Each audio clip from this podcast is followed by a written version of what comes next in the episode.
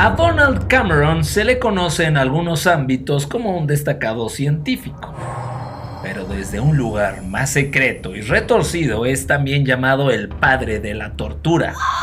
Sus estudios y sus conclusiones le han servido a las dictaduras más siniestras de todo el mundo para infligir sufrimientos a sus víctimas.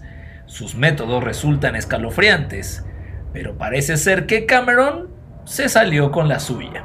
¿En qué consistía la atrocidad de Cameron? Estás por escucharlo en Histeriadores.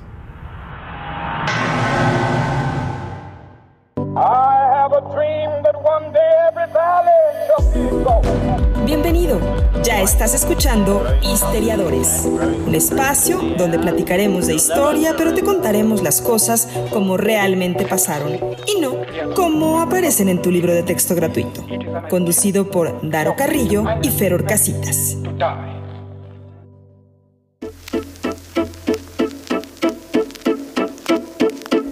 Pasa, planeta Tierra? ¿Cómo dicen que les va? Bienvenidos sean todos ustedes a un episodio más de Histeriadores. Mi nombre es Daro Carrillo y está aquí. Ya, ya se me empieza a ver rojito, mi querido crack. Aquí está Feror Crackcita.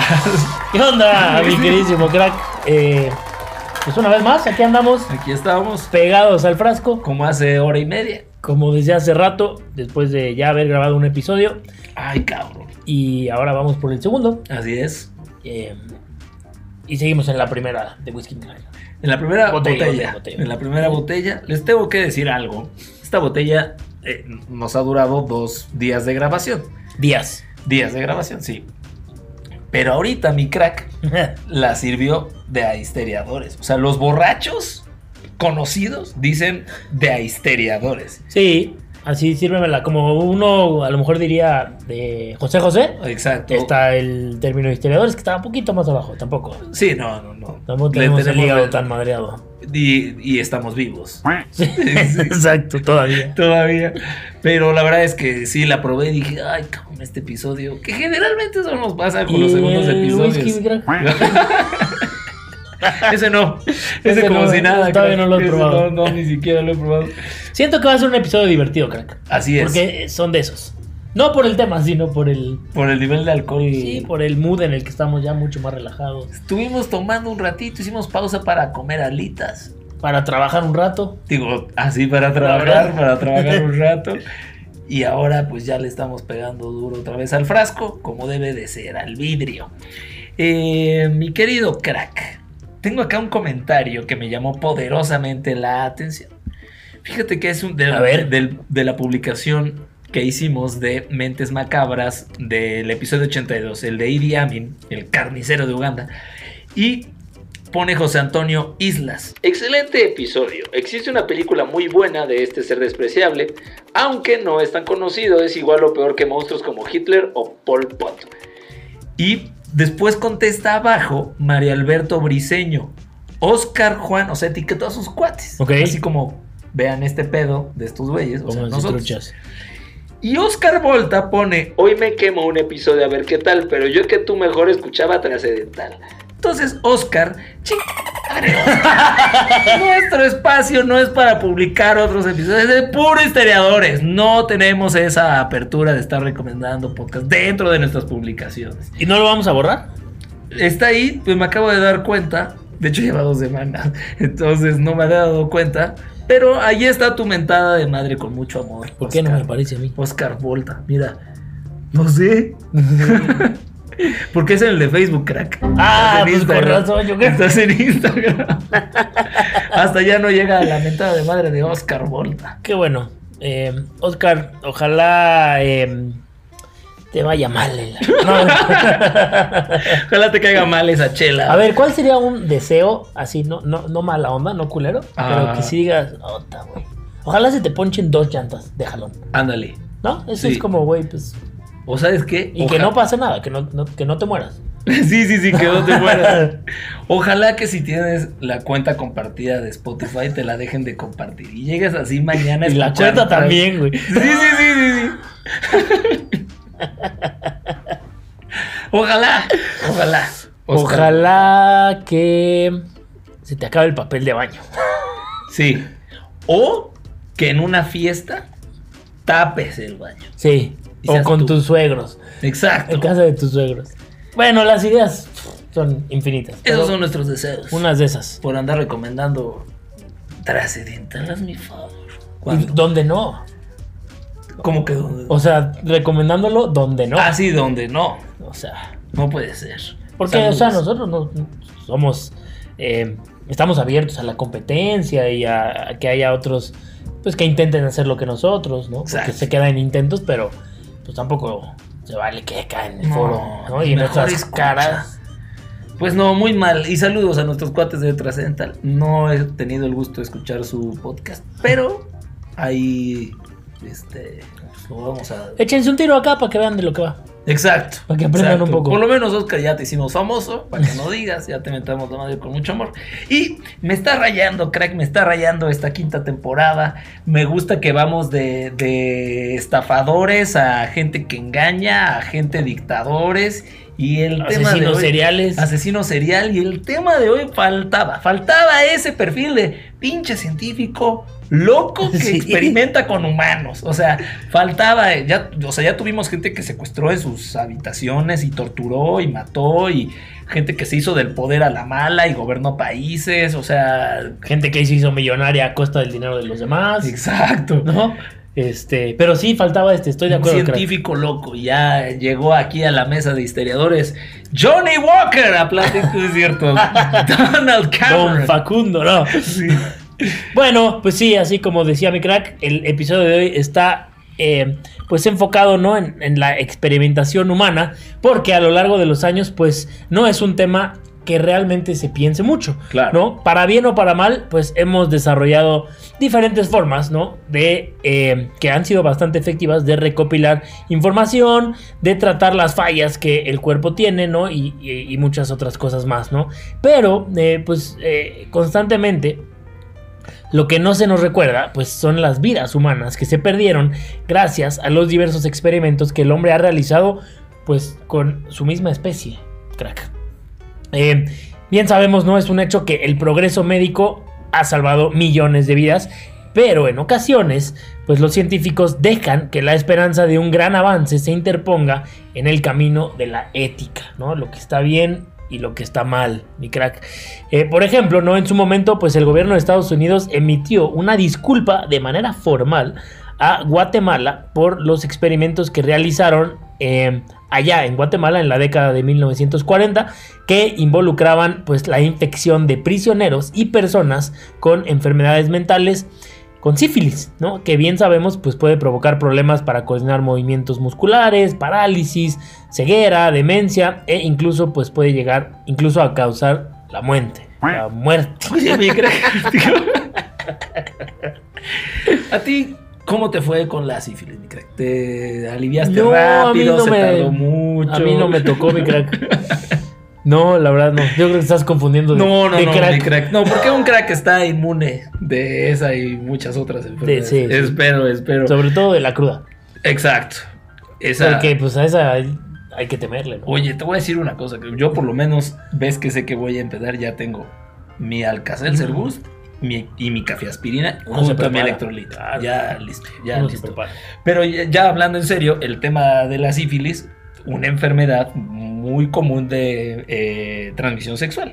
Sí, sí. Entonces, Estados Unidos aprovechándose de eso. Once again, mis amigos. Pero bueno, en- pues hoy les vamos a platicar, ¿no? De uno de los experimentos humanos más crueles y dramáticos que la historia ha visto, el llamado experimento MK Ultra. Esto fue hace 45 años cuando la Agencia Central de Inteligencia gringa, la CIA, fue forzada a publicar documentos que confirmaron lo que muchos ya sospechaban. Había estado pagando experimentos de control mental utilizando descargas eléctricas, drogas alucinógenas y otras técnicas brutales sin el consentimiento de las víctimas en la mayoría de las ocasiones. Por la naturaleza de estos abusos, los afectados solo empezaron a entender décadas después qué había sucedido. Imaginen ustedes. Y, el oscuro legado del ultra secreto programado conocido como MK Ultra se cree, eso es lo peor, se cree que aún sigue vigente. Todo comenzó por ahí de los 50 con la Guerra Fría. Otra vez. Otra, vez, la Cold War, mis amigos. En pleno apogeo, cuando algunos prisioneros de guerra liberados en Corea regresaron a casa defendiendo la causa comunista, la comunidad de inteligencia de Estados Unidos se empezó a preocupar. Así es, ¿no? Pues aterrorizada obviamente de que los soviéticos y los chinos hubieran desarrollado, ¿no? A escondidas y por su lado técnicas de control mental y de que sus agentes o los prisioneros de guerra pudieran revelar información, la recién formada CIA asignó nada más y nada menos que 25 millones de dólares para experimentos psiquiátricos en seres humanos. La idea pues era tratar de descubrir cómo interrogar a las personas y también debilitarlas, eh, ya que buscaban pues la manera de proteger a su propio personal de esas técnicas. ¿no? O sea, Estados Unidos estaba haciendo todos estos experimentos para proteger a su gente, ¿no? Y de que ellos no fueran a caer en este tipo de, trucos, ¿no? Y de prácticas eh, por parte de los soviéticos. Ah, o sea, hacerlos fuertes mentales. Exacto. Y, que eso sigue, o sea, espero no con este tipo de prácticas, pero sigue sucediendo. O sea, la gente practica para poder mentir, para poder evadir. Eh, está muy cañón. Sí, es correcto. oscuro también. La CIA utilizó organizaciones a, pues a manera de fachada, ¿no? Para acercarse a más de 80 instituciones y científicos allá en Estados Unidos, también en el Reino Unido y Canadá. Se dice que fue el programa más secreto jamás conducido por la CIA en los Estados Unidos. Pacientes en hospitales psiquiátricos, presos, en instituciones federales e incluso las personas del público recibieron drogas y fueron parte de experimentos sin su conocimiento o consentimiento. Dentro de los proyectos iniciales de este MK Ultra estaban la operación Midnight Climax, que suena como a nombre de Table, crack. No sé, mi crack. No, no tengo idea. me han contado, mi crack. Establecieron lo que llamaban casas de seguridad, donde prostitutas. Oh, mira, bueno, mira donde prostitutas llevaban hombres a los que sin advertirles les daban LSD para que los científicos pudieran estudiarlos, generalmente detrás de un espejo bidireccional. Imagínate. Ustedes saben, el LSD es alucinógeno. Bueno, es, hipersensibiliza. Qué bien sabes, crack. No, bueno, crack, una persona de mundo, que hay que leer. Claro, claro. Otra práctica común era organizar y observar fiestas inducidas por LSD con música en vivo. Estas fiestas se llamaban pruebas de ácido y la cultura que surgió de ellas jugó un papel bien cañón y muy importante más tarde en el desarrollo de movimientos hippies y psicodélicos. Crack, ¿te acuerdas que nos invitaban a estas fiestas, pero tú y yo, la neta, pasaban? No, porque no había Bacardi, crack. No había. Solo se la pasaban con sus polvitos. Metiéndote esto y nosotros llegamos, no existía el Bacardi, entonces pasamos. Fuimos, pasamos sin ver. Bueno, pero algunos de los experimentos más nocivos de este proyecto ocurrieron en el Allen Memorial Institute en Montreal, un hospital psiquiátrico de Canadá donde las mentes de muchos pacientes pues fueron severamente perturbadas. El hospital Allen estaba bajo la dirección del escocés estadounidense Donald Ewen Cameron, quien era considerado como uno de los psiquiatras más eminentes en todo el mundo, ¿no? Tres años después de lanzar el programa MK Ultra, la CIA se había acercado a Cameron a través de la Sociedad para la Investigación de la Ecología Humana, que era una de estas organizaciones fachada, ¿no? A través de la cual pues canalizaban dinero. Híjole. Lo alentaron a colaborar con la CIA. Lo alen. Lo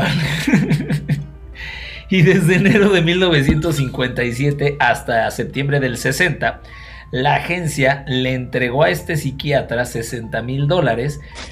Pero bueno, en ese momento 60 mil dólares es lo que hoy serían 600 mil dólares. O sea... Nada mal. Nada mal, crack. Cameron era un destacado defensor de un nuevo enfoque científico del cerebro, según el cual la mente era como una computadora que se podía reprogramar borrando memorias y reconstruyendo la psique por completo. Suena bastante peligroso. Para ello, había que reducir a los pacientes a un estado psicológico infantil en el que los médicos podían aprovechar la vulnerabilidad cognitiva de la persona, crack. Los estaban les estaban haciendo regresión Exacto. para que fueran niños y entonces a partir de ahí construir nuevas memorias, nuevos recuerdos, nuevos aprendizajes. Sí, pues porque así es, o sea, en tu estado más puro, que es el, el- cuando eres niño, pues es cuando más puedes absorber, aprendes, desarrollas, ¿no? Entonces a estos adultos los trataban de regresar a esas épocas de manera psicológica y mental para poder cambiarles un poco, digamos, el chip. Por, por eso nos vamos a extinguir, crack. Sí, O sea, no lo estamos- merecemos. Estamos todos locos, crack. Sí. Al empezar de cero, se podía reestructurar la mente y plantar ideas en la memoria de un individuo sin que éste se diera cuenta de que no eran originales. Porque tú cuando despertabas, pues no tenías ni idea. ¿no? Claro, claro. Estabas como recién formateado. A los pacientes que llegaban al instituto por problemas menores, como trastornos de ansiedad o depresión postparto, pues los ingresaban al dormitorio, entre comillas, donde se les inducía a un coma químico durante días o incluso meses. ¿no? Luego eran desestructurados mediante terapia electroconvulsiva de una potencia y frecuencia mucho más alta de lo que antes se había visto para reducirlos a un estado casi vegetal del cual se recuperarían a un estado mental más saludable, eh, según la descabellada teoría de Cameron, quien experimentó con terapia electroconvulsiva a 30 o 40 veces la potencia normal. No mames, crack. Es que este güey es un, es un hijo de su madre. Es Neta, macabro, ¿no? El plan. ¿qué pedo? O sea, además, uno sin consentimiento. Dos, gente, o sea, no gente súper con traumas cañones. Exacto, O sea, exacto. Ansiedad, si hubiera ansiedad, olvida todos los millennials estaríamos internados ahí. Depresión postparto, muy natural, muy común. Y, y- y- y- crack, entre los testi- testimonios de algunos pacientes está el padre de Lana Souchuk. Un hombre, así lo dije bien, ¿no? Sí. Muy bien, crack. Muy bien, muy bien. Mi- Es- Perfecto. pues, yo me quedé pensando, ¿de dónde se llama mi checo? Este. ¿Cuál chico? el del recibo. El, el del recibo, el del el- saco. Un, era un hombre sano y atlético de 27 años quien llegó al Alan para que le trataran un problema de asma. No mames. Imagínate, güey. Recibió 54 tratamientos de electrochoque de alto voltaje. Pues el asma sí se le quitó, crack. Claramente cumplieron con el cometido. Eh, electrochoque de alto voltaje, seguido de 54 convulsiones de gran calibre. El padre de Julie Tani también ingresó en el programa. Después de 27 días de electrochoque, dijeron que estaban desanimados porque aún tenía vínculos con su vida anterior, ya que seguía pidiendo ver a su esposa. No mames. Decidieron darle más tratamientos de electrochoque y ponerlo a dormir otros 30 días, lo que nos pasa a nosotros después de fiestas en Histeriadores. Lana Ponting fue internada en el Alan ya que tenía problemas con sus padres, no tenía idea de lo que pasaba ahí. Cuando su familia volvió a verla, parecía una zombie crack, no sabía quiénes eran, o sea, ahí sí la, la formatearon. Sí, eh, control shift, apagar. Apagar. ¿No? No mames. Bueno, sin su consentimiento o conocimiento, los pacientes fueron tratados a la fuerza con altas dosis de drogas psicotomiméticas, como el LSD, PCP y otras, ¿no? Este, este PCB es PCP. P- algo de PSP, creo que es droga del ángel. Tiene un nombre común así como medio raro, pero sí. No sé, mi crack, ahí sí te fallo, pero bueno, como parte de este régimen de reprogramación que Cameron denominó conducción psíquica, pues los obligaban a escuchar mensajes cíclicos hasta 20 horas al día, ya sea que estuvieran dormidos o despiertos, y lo hacían a través de auriculares, cascos o altavoces, que incluso a veces estaban instalados dentro de las almohadas donde dormían los pacientes. Algunos de estos mensajes pues eran negativos, ¿no? Como digamos, mi madre me odia, mi madre me odia, mi madre me odia, mi madre... Imagínate así, 20 horas. No, aparte de que la crees te traumas. No, o sea, o sea. Yo creo que ya después empiezas a escuchar, ódiame, madre mía, madre mía", Exacto, exacto. Así como jamón, jamón, jamón, jamón. y no resulta el experimento porque Sí, no. entendiste mal. te despiertas y te despiertas y mamá, ¿dónde estás?". Bueno, otros daban instrucciones de tipo debes portarte mejor, ¿no? Y los registros muestran que los repetían hasta medio millón de veces por sesión.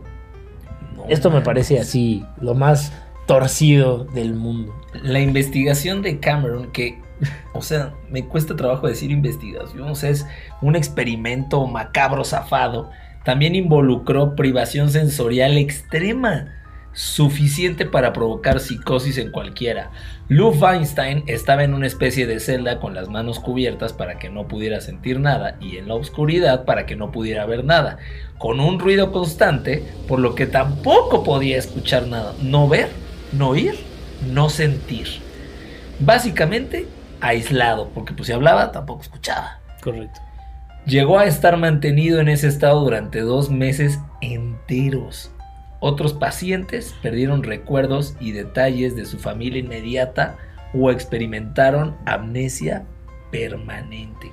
Siento que vamos a tener que someter a Oscar Volta a uno de estos tratamientos. No es cierto, Oscar Volta, te queremos. No, not. bueno, muchos de estos pacientes eh, regresaron después a sus hogares en un estado realmente infantil, ¿no? Y requirieron capacitación para recuperar la continencia y las habilidades para ir al baño. O sea, a tal grado. O se olvidaron funciones básicas. Correcto, ¿no? Engañados acerca de las intenciones, objetivos y métodos del tratamiento, cargaron con las secuelas, pues por el resto de sus días, ¿no? El programa MK Ultra se redujo en 1964, pero no. No, no, no, échele, mi, mi crec.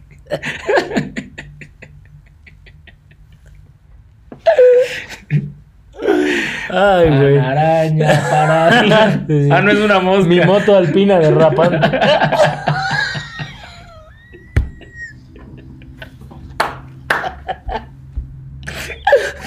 Ay, te amo, Johnny Walker. Ay, güey, yo ya me estaba sintiendo así. Oh, mi crack, a ti cara. también te amo. Salud, mi crack. Por ti y por 10. Ya estamos en esa fase. Ya, ya estamos. Te quiero mucho. Eres mi hermano. Bueno, el programa MK Ultra se redujo en 1964, pero no se detuvo.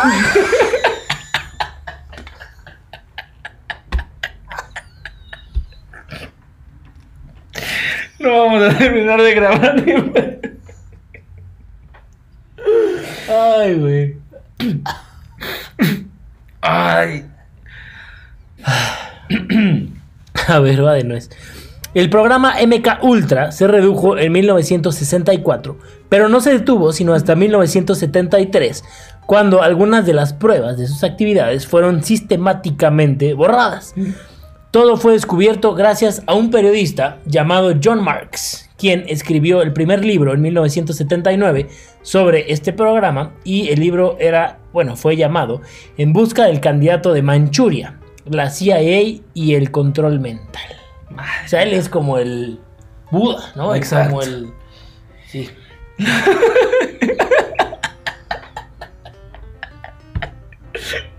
Como Buda y otros. Sí, sí. y otros grandes líderes espirituales. El oasis, crack.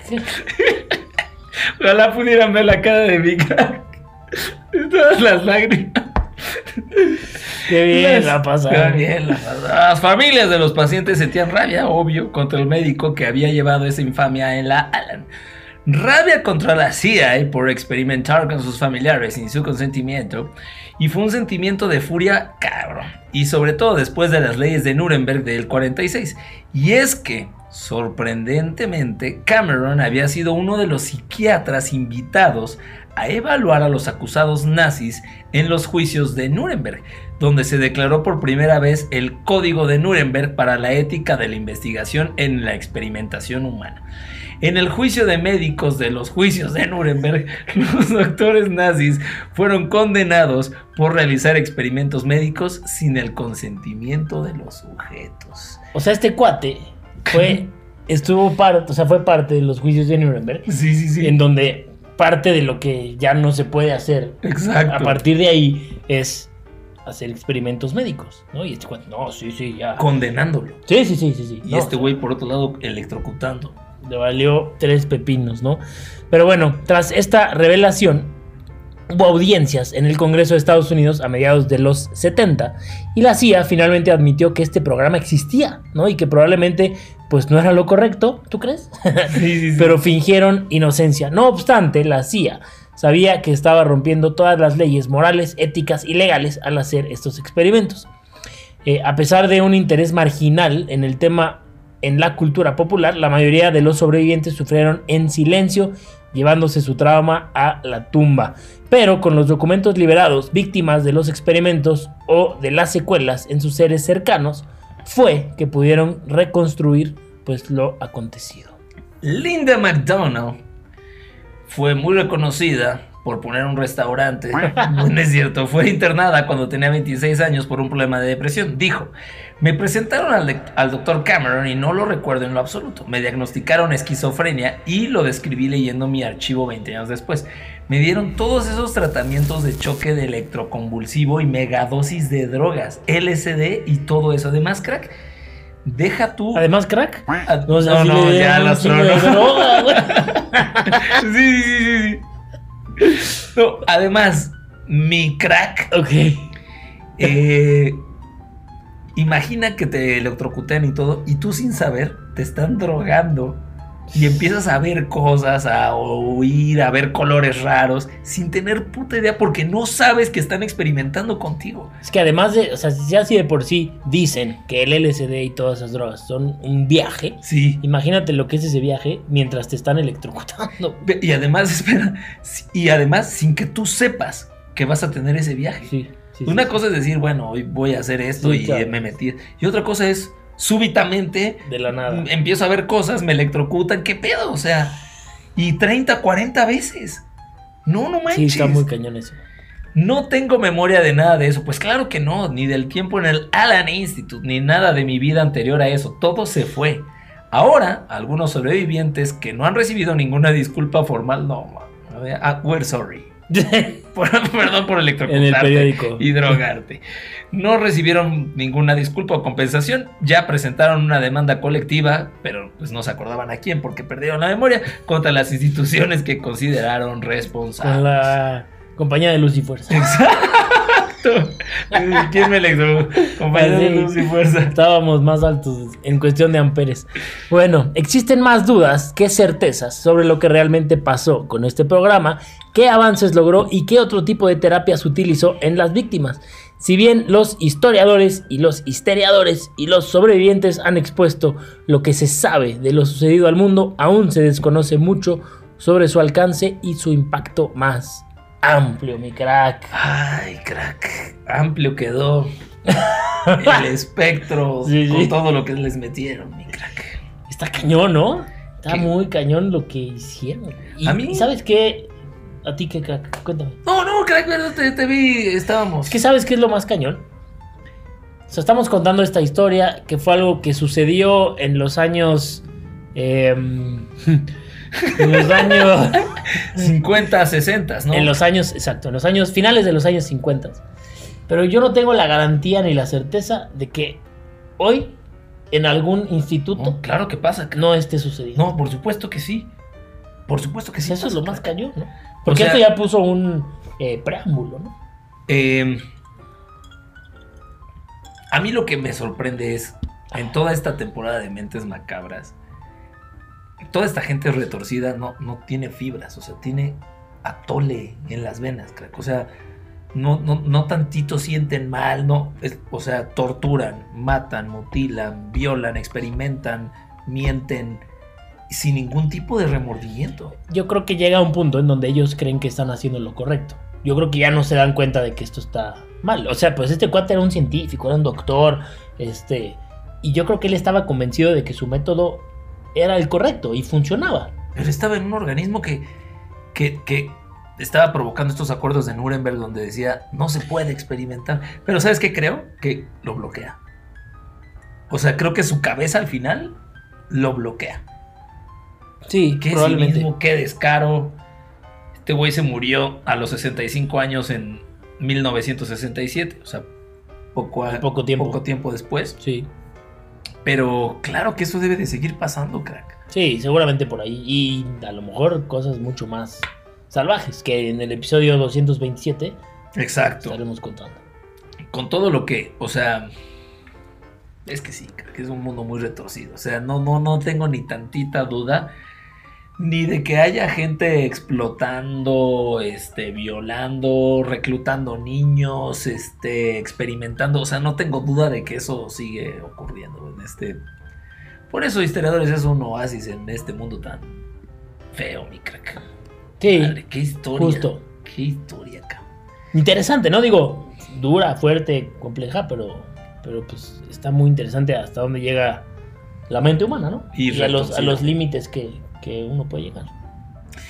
Pues ahí está entonces este escalofriante episodio de Histeriadores, pero esto no lo es todo, porque está llegando aquí, tocando la puerta, la efeméride de mi crack or crackcita. Las efemérides.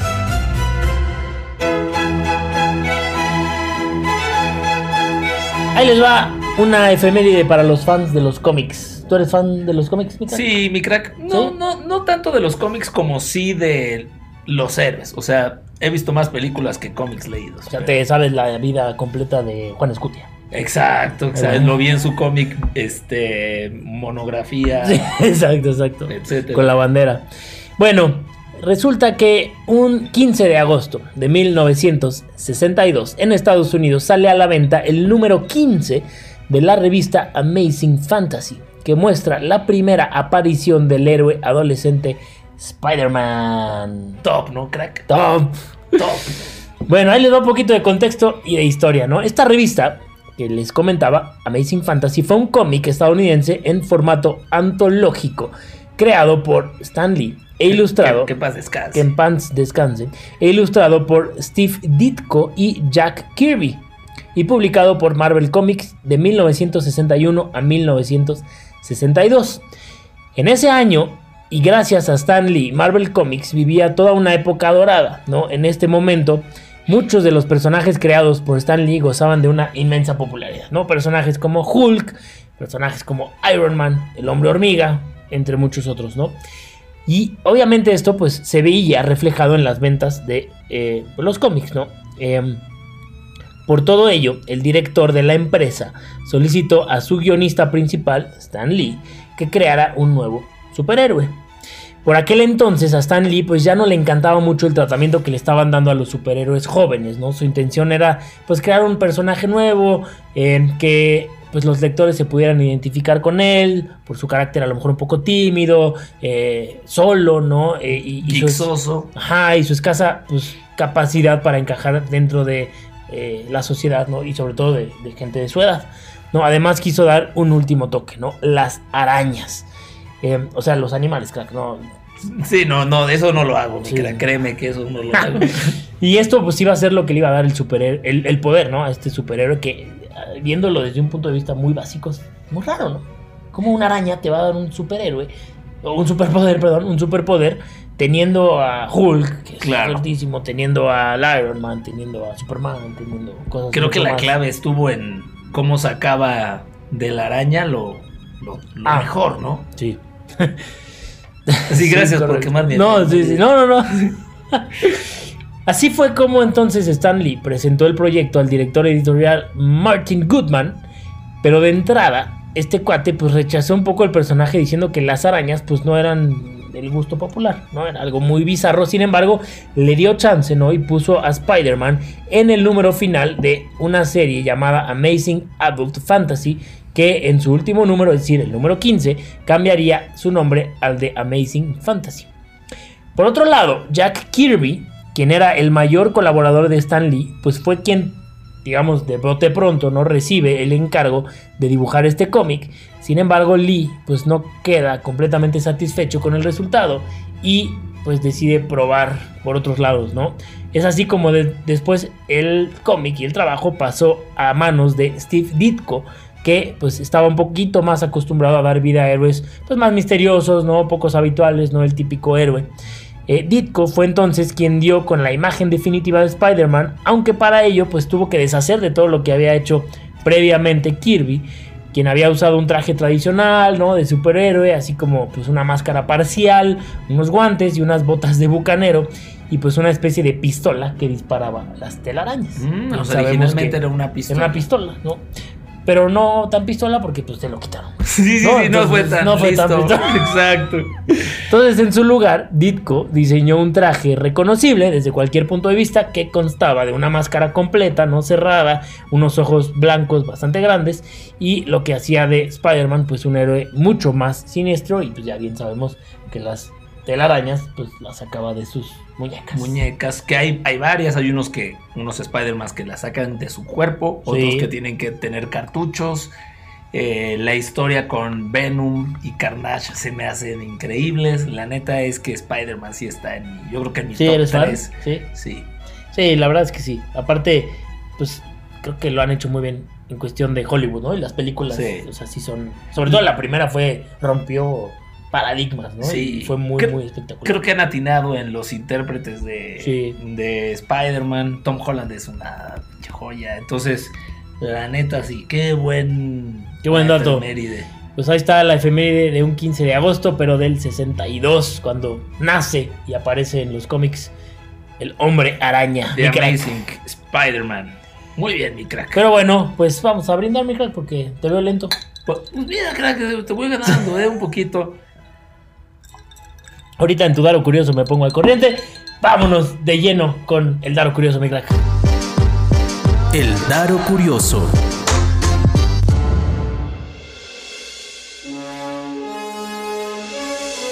Ahí te va, mi crack. Les voy a platicar el día de hoy. ¿Has escuchado de la bestia, mi crack? Y no me refiero a. ¿El tren? Esa es la otra, sí, tienes razón. Es muy buena, pero esa no es la bestia a la que me La refería. bestia de la película. ¿Cuál película? La Bella la peluda. Ah, sí, la bella. Oh, la bestia, Te voy a decir, yo pensé, y metiéndome al, al cómic, en la bestia de los X-Men. Ok. Por eso dije, "Ah, pero no, sí, la bella y la bestia, la bestia peluda, así. En fin. En fin, mi crack. Bueno, ¿De pero es- quieres hablar, mi crack? No, no, no, de la bestia que es el coche de Joe Biden. Ah, uy. Gran dato. Venga. Ahí les va. Les voy a describir la bestia. Es negra y peluda. Es cierto. es cierto. Ahí les va. Es el coche descrito y definido como el más seguro del mundo. Y es el que se le da a todos los que vivan en la Casa Blanca como presidentes. O sea, ya lo trae Joe Biden, pero antes Donald Trump y antes Barack Obama. 5.5 metros de largo, blindaje a protección de misiles, un lanzagranadas en la parte delantera y un sistema que cierra de forma hermética el coche en caso de un ataque químico. En realidad, la bestia no es único, hay dos unidades. Uno está estacionado aquí afuera, que es el que usamos nosotros para Sí. transportarnos. The Beast. The. Beast. Y el otro es donde viaja el presidente. Es un doble, obviamente. Cada que sale Joe Biden salen los dos al mismo tiempo por rutas diferentes. Correcto. Y de hecho sé, de buena fuente, que mucha gente no sabe la ruta de la bestia hasta muy poquito antes de que comience la ruta, ¿no? Sobre eh, la báscula, la bestia pesa 9 toneladas de peso. ¿Por qué? Pues por el blindaje de la carrocería que es capaz de aguantar pues, infinidad de ataques que recubre la parte baja del vehículo. Cuentan en el interior del coche eh, con bolsas de sangre compatibles con la de Joe Biden y un sistema de oxígeno en el maletero.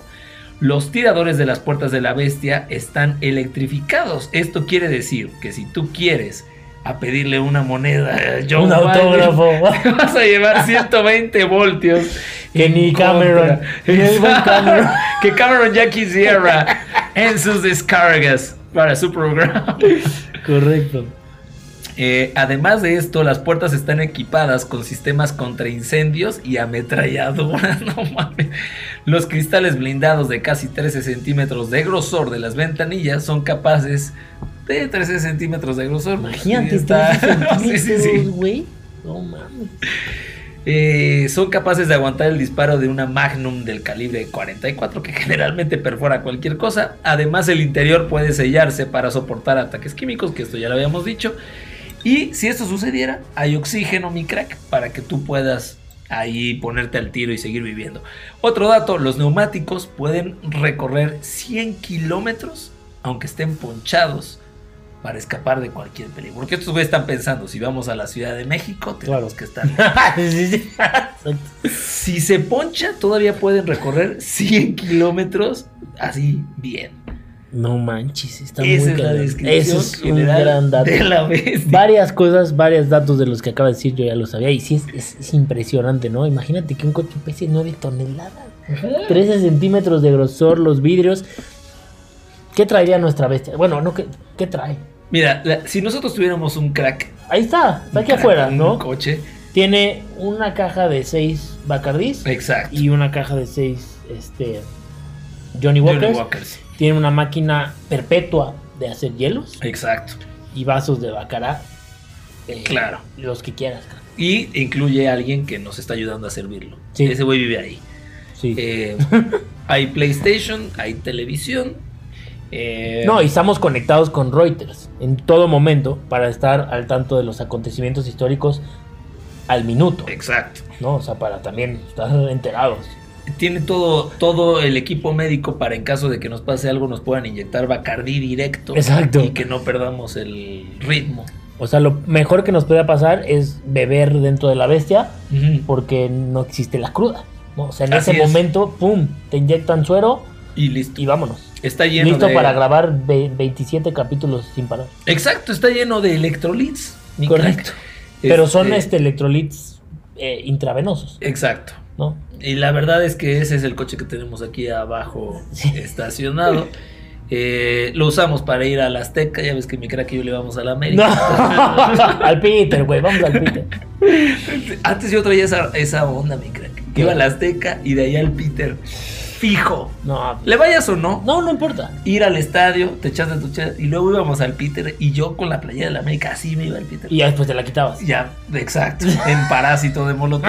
Además, llegando con una playera de fútbol es como, vienes formal, pasa. Exacto, en el exacto, Peter. exacto. Pero bueno, así sería la bestia de los cracks. Y así es la otra bestia original, la que les dieron el dato curioso. Esa sí existe absolutamente. Pero, qué cabrón, Sí, está muy cañón. qué ¿no? cañón. Y dato curioso, eh, obviamente esta enaltación y esta seguridad que tiene el coche del presidente de los Estados Unidos, pues obviamente surge a partir del asesinato de JFK. ¿no? Claro. O sea, a partir de eso se prohíbe por completo el tema de viajar en un coche convertible o descapotable por obvias razones. Y ahí es cuando empieza toda la seguridad que hay alrededor del coche del presidente. ¿no? Que, que el, o sea, comparado con la bestia, el de JFK, JFK de, el de KFC. Johnny. del coronel Sanders, ¿no? Exacto. Traía todo al revés. Descapotable, fácilmente atacable, este, Sí. flamable, si se poncha una llanta balística. Seguro madre, abierto, exacto, pásate. o sea, no, todo, todo, todo. mal, todo mal. Pues ahí está el daro curioso de la bestia, mi crack. Es Más. un gran daro curioso, crack. Me gusta, me gusta, porque sí. Nada de lo que dijo mi crack es mentira. Yo se los cubro. Pues ahí está entonces un episodio más de Histeriadores, mi crack. Lo logramos, Se vivos logró, y conscientes. con muchas Nos risas de tardamos hace ratito, No, un poquito, pero, pero como parte de. Para que se. Pues no la van a decir, pasen bien. "Ay, solo hablan de historia. No, Sí, sí, estamos sí. aquí. Pero, ay, qué bien la pasamos. Me encantan estos episodios. Vamos Es más, rato. ahorita vamos a improvisar otro. de una vez. Ah, pues ahí estamos, mi crack. Cumplimos, como siempre. Cumplimos como siempre acá en Como Histeriadores. siempre. Como casi siempre. Como esta quinta temporada. Correcto. Esta Sí, quinta temporada. vamos, flores. Impecable. Ferro, Crackcitos y Daro, Crack Rillo. Y ya nos vamos, crack. Yo ya me voy A servir otro. empedando. Exacto. ¡Vámonos! Damos por terminada la clase de hoy. Nos escuchamos la próxima semana en otro episodio de Histeriadores, donde te contamos cómo realmente pasaron las cosas.